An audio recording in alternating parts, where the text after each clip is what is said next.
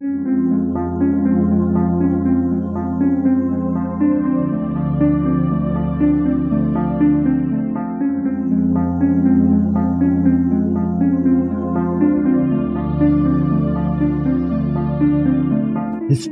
tells the story of the world and of our lives. Sometimes that history goes bump in the night.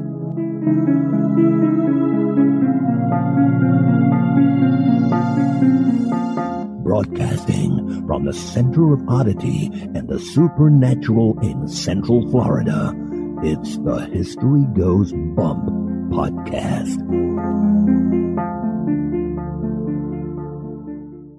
Hello, you spectacular people. Welcome to this 491st episode of the History Goes Bump podcast. Ghost Tours for the Theater of the Mind. I am your host, Diane. And this is Kelly. Kelly, on this episode, we're doing a location that was suggested by our listener, Anna Frias, and that's the Glen Tavern Inn over there in California. Before we get into that, we want to welcome into the spectacular crew Oliver and Cassandra. Thank you for joining us in our Facebook group. And now, this moment, Oddity.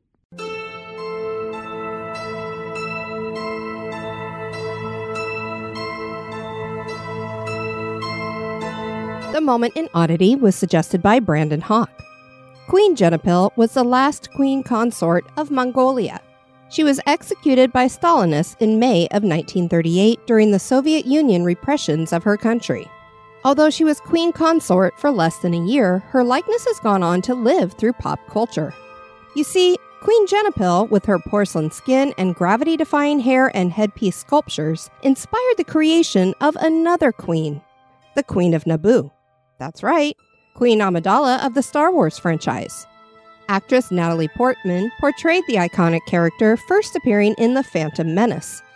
Queen Amidala's garments also heavily mimic those of the Mongolian queen. The dress, representative of Naboo tradition, becomes a statement piece throughout the film series. Although Queen Genepil was nearly redacted from history, the fact that she inspired the style of a pop culture character that the whole world is familiar with certainly is odd.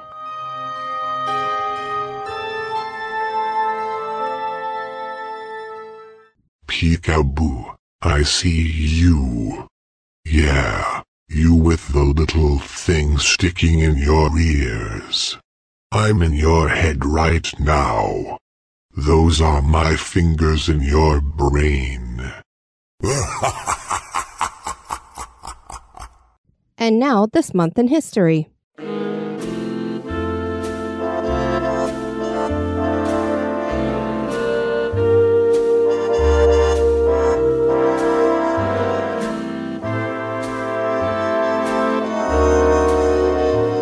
The month of June, on the 24th in 1895, William Harrison Jack Dempsey was born in Manassas, Colorado. He was born to Mary and Hiram Dempsey and was part Irish and Cherokee according to self proclaimed ancestry. During his younger years, Jack worked as a farmhand, miner, and cowboy around Colorado and Utah. At the time, Dempsey's older brother earned extra money as a prizefighter. His brother was the one to truly teach Jack how to fight. From 1911 to 1916, Dempsey traveled between mining towns to box pickup fights anywhere the offer arose. He also began going by the boxing name of Kid Blackie. In 1914, Jack's prize-fighting brother Bernie, who fought under the name of Jack Dempsey, fell ill, and Kid Blackie offered to fill in for him. William Harrison Jack Dempsey won the fight handily, fighting under his brother's boxing name, and he never relinquished the moniker going forward. His biggest step into boxing fame occurred on Independence Day in 1919. Jack Dempsey took on world heavyweight champion Jess Willard. The champion, standing at 6 feet 6 inches and weighing in at 245 pounds, was a formidable opponent to the 6 foot 1 inch, 187 pound Dempsey. However, Jack's quickness and boxing style left his opponent defeated in the third round, declaring Jack Dempsey the new world heavyweight champion. Dempsey successfully defended his heavyweight title five times over the next six years, in what is considered one of the greatest runs in boxing history.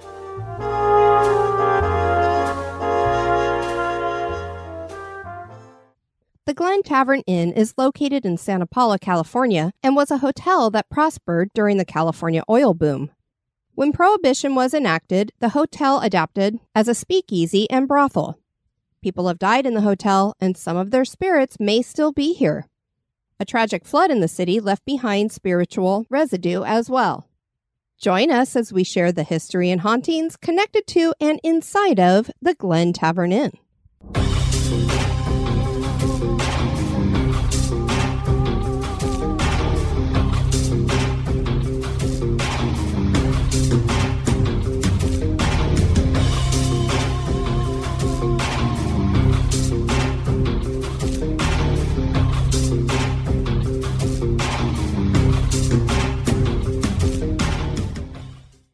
Santa Paula is said to be the citrus capital of the world. The Chumash tribe was here before the Spanish arrived in 1769. Franciscan missionaries founded the San Buenaventura Mission. The city was named for the Catholic Saint Paula and was laid out by Nathan Weston Blanchard in 1872 after he bought the initial 2,700 acres. The citrus that is here was first planted by him in 1874. Wonder how much of the original plantings are still there. If it's anything like our city, there's no plantings left at all. Well, same thing with Corona in California. When I first moved there back in 1999, there were tons of orange groves everywhere. Now there's none. Yeah, it's pretty much how it is here in Claremont. Tons of orange groves when I first moved here, and they're slowly disappearing. Santa Paula was incorporated in 1902, but things didn't really take off here until the South Mountain oil field was discovered just across the Santa Clara River. The oil field reached peak production in the 1950s, but still continues to produce to this day. Kelly, we can't talk about the history of Santa Paula without discussing the St. Francis Dam disaster. The St. Francis Dam was started in August of 1924, and it wouldn't hold for long. The dam was completed in May of 1926, and less than two years later, on March 12, 1928, it broke in the middle of the night. You can't have a worse time to have something like this happen in the middle of the night when everybody's sleeping. Yeah, definitely not. And of course, they don't have some emergency broadcast system back in the 20s.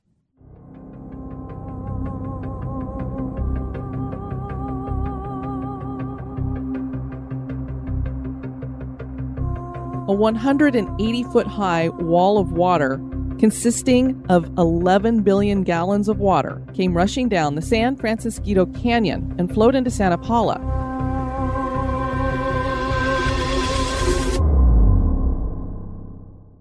Killing at least 431 people, but estimates are as high as into the 600s. The flow of water went on for four hours and traveled 55 miles until it reached the Pacific Ocean. This flood would be counted as the second worst disaster in California history.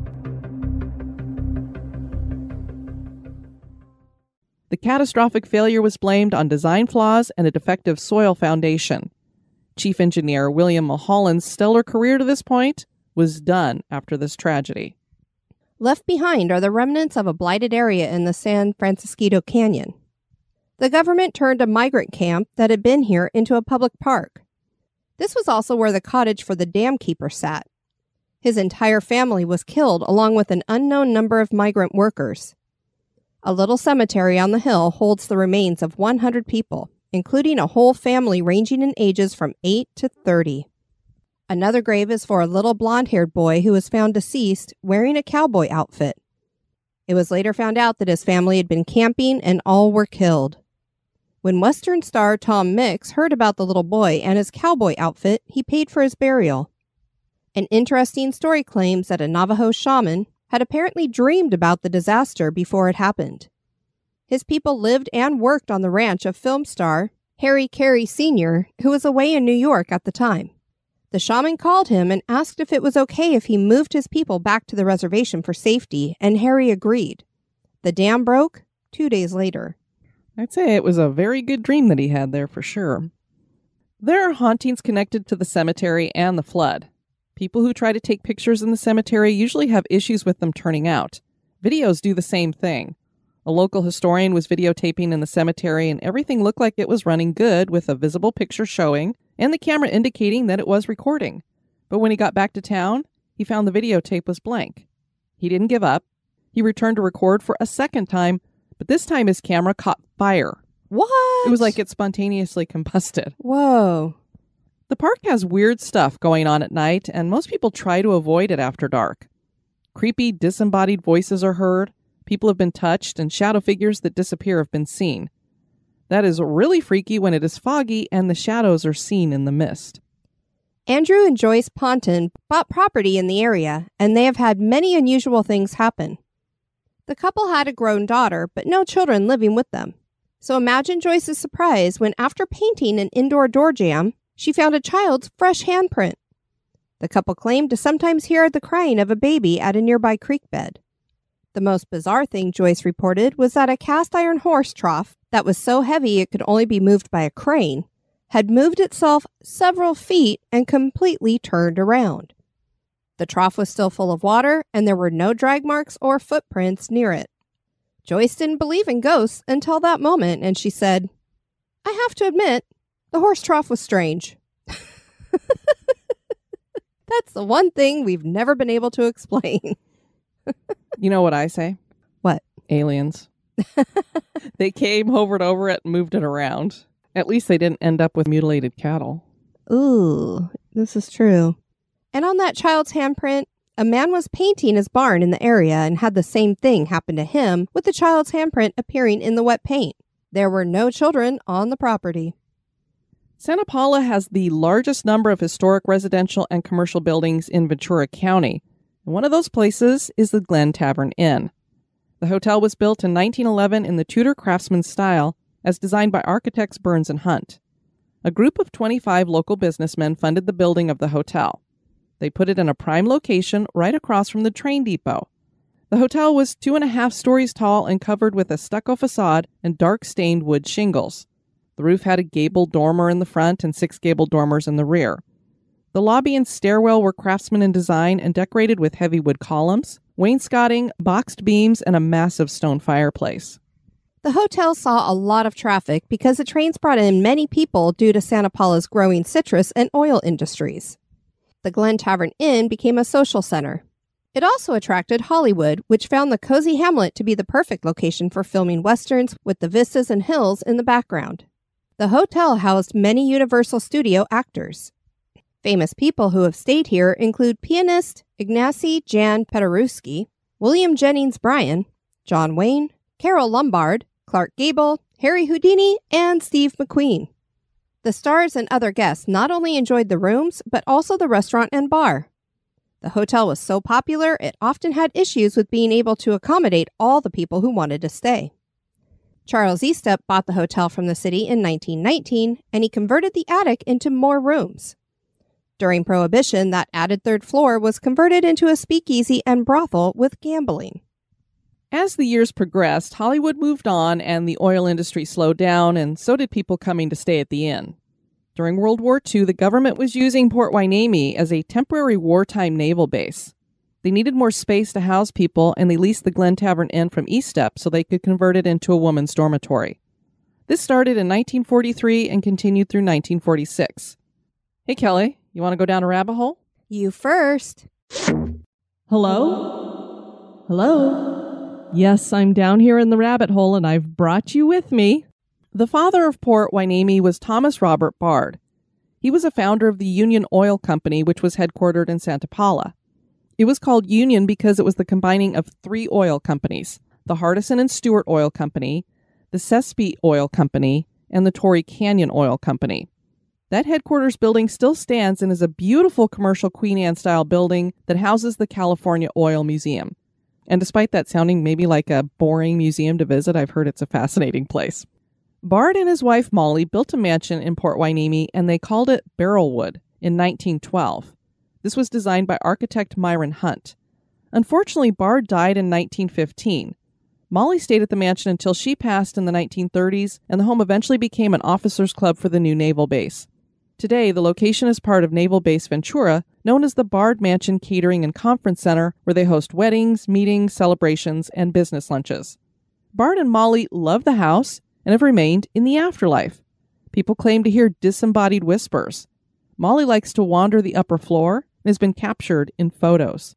A traveling journalist named Frederick visited the mansion in 2020 and he told Backpacker Verse, It was one of the worst decisions I've ever made, but of course I didn't know it at the time. At the time, I thought I would walk through the house, snap a few creepy photos, and be done with it. But the house had other plans for me.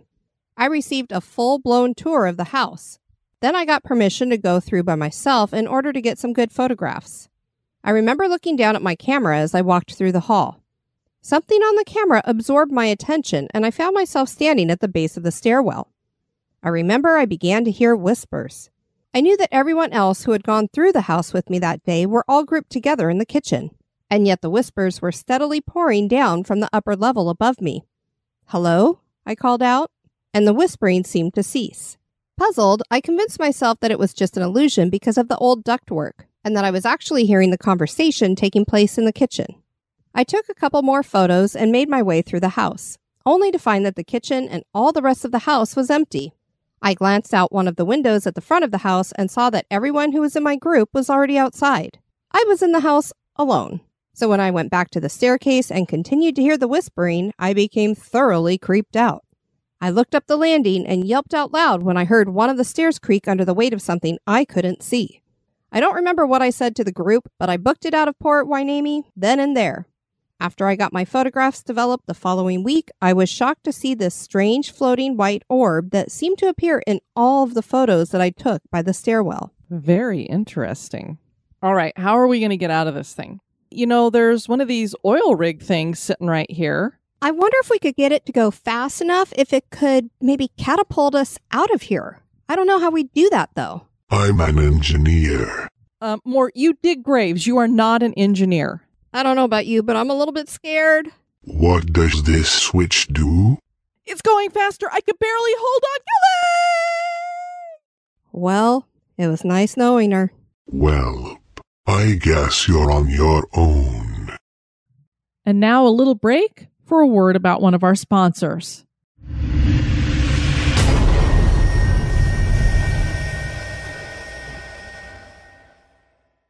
The glory days for the inn seemed over as the train depot closed down in the 1960s.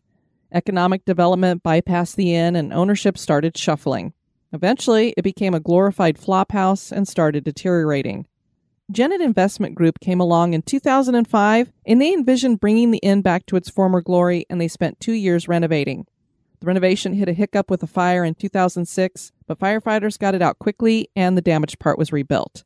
In 2007, Glen Tavern Inn reopened with 36 guest rooms and a restaurant and lounge. The restoration even won some awards.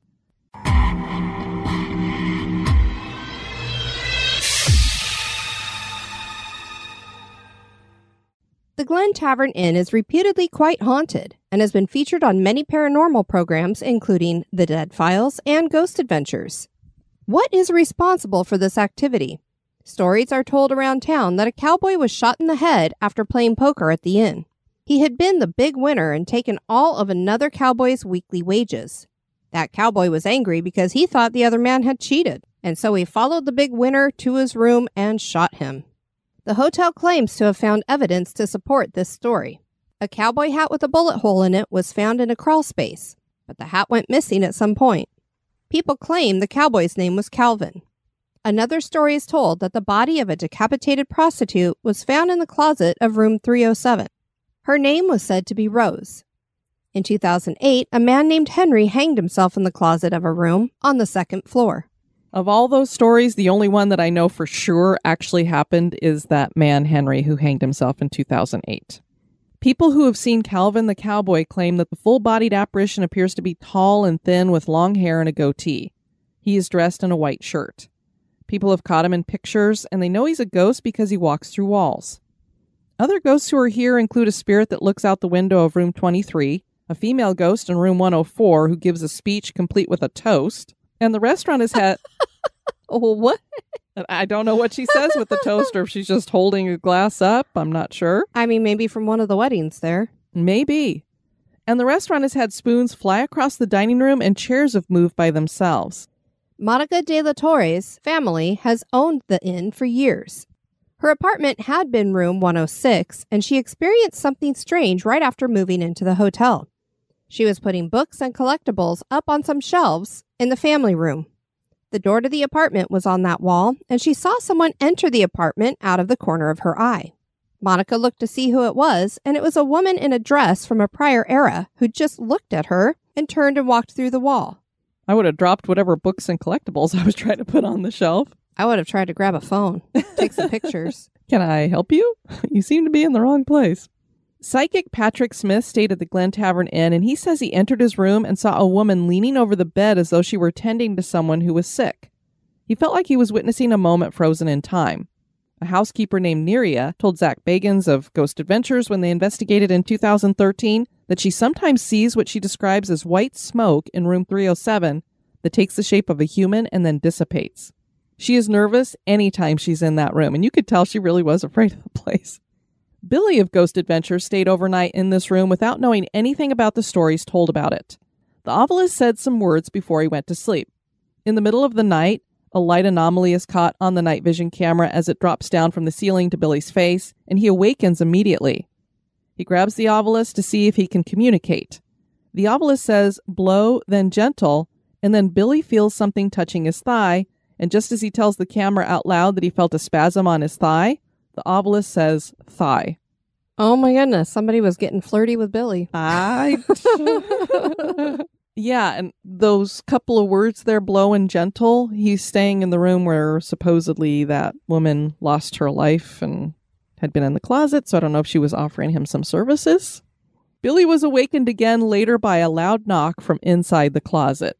And he really, I mean, he sat jolt upright and you could hear the knock. It was very loud. Something is going on with that closet. I don't know exactly what. An elderly couple was staying on the second floor and they found a young girl in their room. There was a quinceanera going on at the hotel, and the group had blocked off 20 rooms for the event. This couple figured that the little girl belonged to that group, and they called Monica to come up and get her out from under the bed. There was nothing under the bed. On another occasion, Neria was asked by some patrons on the third floor if there was a bunch of kids staying on the second floor. They had heard them being rambunctious through the night, which made it difficult for them to sleep. No children were staying in the inn at that time. This is a common complaint of guests hearing children running, laughing, and knocking on doors. A couple staying in room 205 were awakened one night when a young girl came into their room. They were about to get up and figure out where she belonged when she disappeared. Construction workers were doing a renovation when they witnessed a young girl running down the corridor and through a wall. Amazing how many of these old hotels have these ghost children that just run wild in them, laughing and knocking on doors. It's a very common experience, and I always wonder to myself, why are there so many supposedly dead children running around hotels? Especially this one. We don't have any stories of any children that had died there. It was a speakeasy and a brothel for a while. Clearly, there wouldn't have been children there. It's like, where are all these kids coming from? Are they connected to the flood somehow and they've just gathered here together? Could be. Ghost Adventures conducted a seance in the lobby with psychic Patrick Smith. They were joined by actress Brit Morgan. I think she was on True Blood or something like that. And she had investigated room 307 in the past. She said that they heard a knock from inside the closet, which matched up with what happened to Billy. And you could see as she was sharing stories with them that he went, he like put his hand up, like, yeah, that happened to me too. Britt heard loud voices in the hallway around 2:30 a.m. When she looked out the door, she found an empty hallway. As the group is getting ready to conduct the séance, they hear the whistling of a little girl coming from upstairs. They hear the same little girl during the séance a few times singing and crying. After they break the circle to start investigating, the Ovilus said, "Girl." The owner Monica was part of the séance and she claimed to be getting messages in her mind about a little girl named Emily who was killed in room 220. The spirit box later would answer the name Ingrid when they asked what the little girl's name was. When Zak asked who she was, they get Mijita over the box. That is Spanish for little lady. I thought that was really interesting. It's clear as day. And they were like, wait, that was Spanish. What does that mean? And I mean, when you're getting girl on the Ovilus and then the spirit box says little lady. Paula wrote in 2016 I always wanted to stay at the Glen Tavern Inn since watching Ghost Adventures a few months ago. So on Memorial Day weekend, my boyfriend and I decided to take a trip to the Glen Tavern Inn in Santa Paula. I managed to book room 307, which is supposed to be the most haunted room.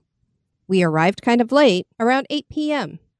Upon checking in, we asked about our room and was told that the third floor is still all original and not remodeled. Upon entering the room, a slight chill came over us and there was the notorious haunted closet where the woman was murdered.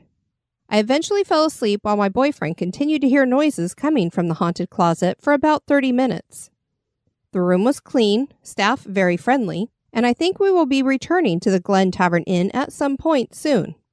In the AM, we went into the closet and I managed to get some very creepy EVPs that blew us away. If you're looking for a hotel and cemetery to ghost hunt, it's worth your while to request room 307. I also caught a couple of orbs, one on floor three and the other at the top of the stairwell on floor three, heading down to the second floor. Jack Osbourne brought his mom Sharon along to investigate the Glen Tavern Inn for an episode of Night of Terror. The big news coming out of that was that Sharon was hospitalized while filming the show. Apparently, she passed out. Nobody is sure why. I don't know if she had some other medical issue going on or if something in the inn overwhelmed her. We don't believe that episode has been released. I looked around for it and all I could find were all the news stories about Sharon being hospitalized or rushed to the hospital.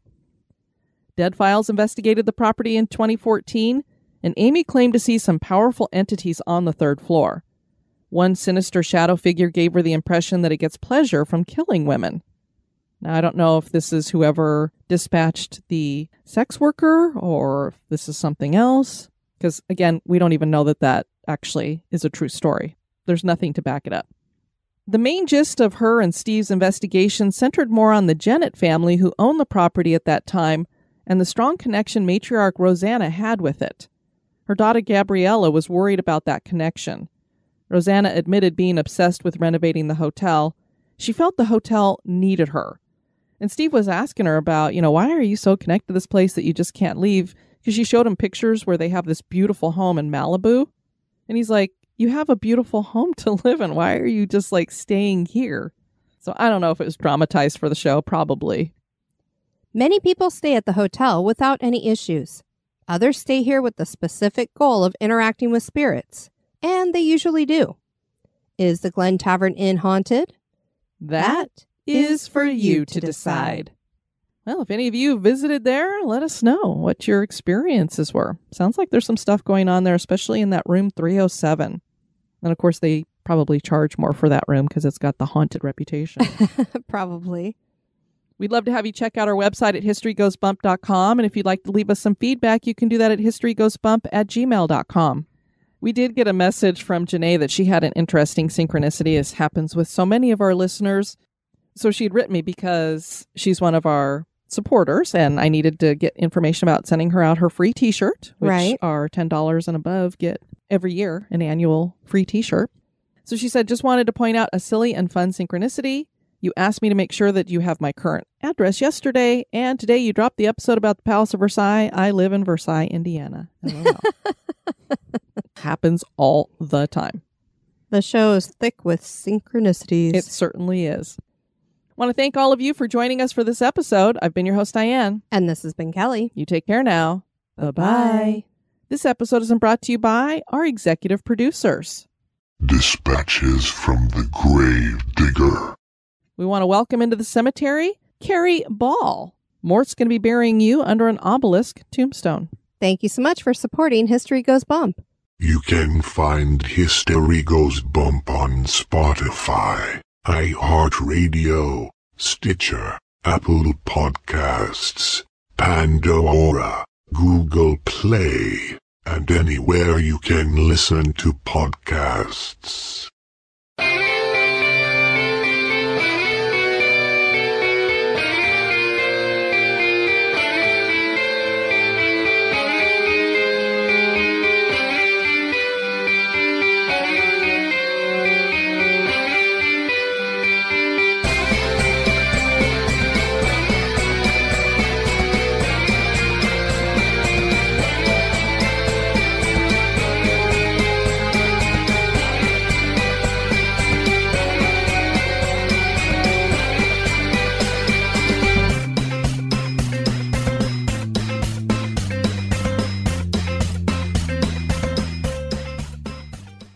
Franciscan missionaries founded the San Buenaventure Ni- Mission. Mission?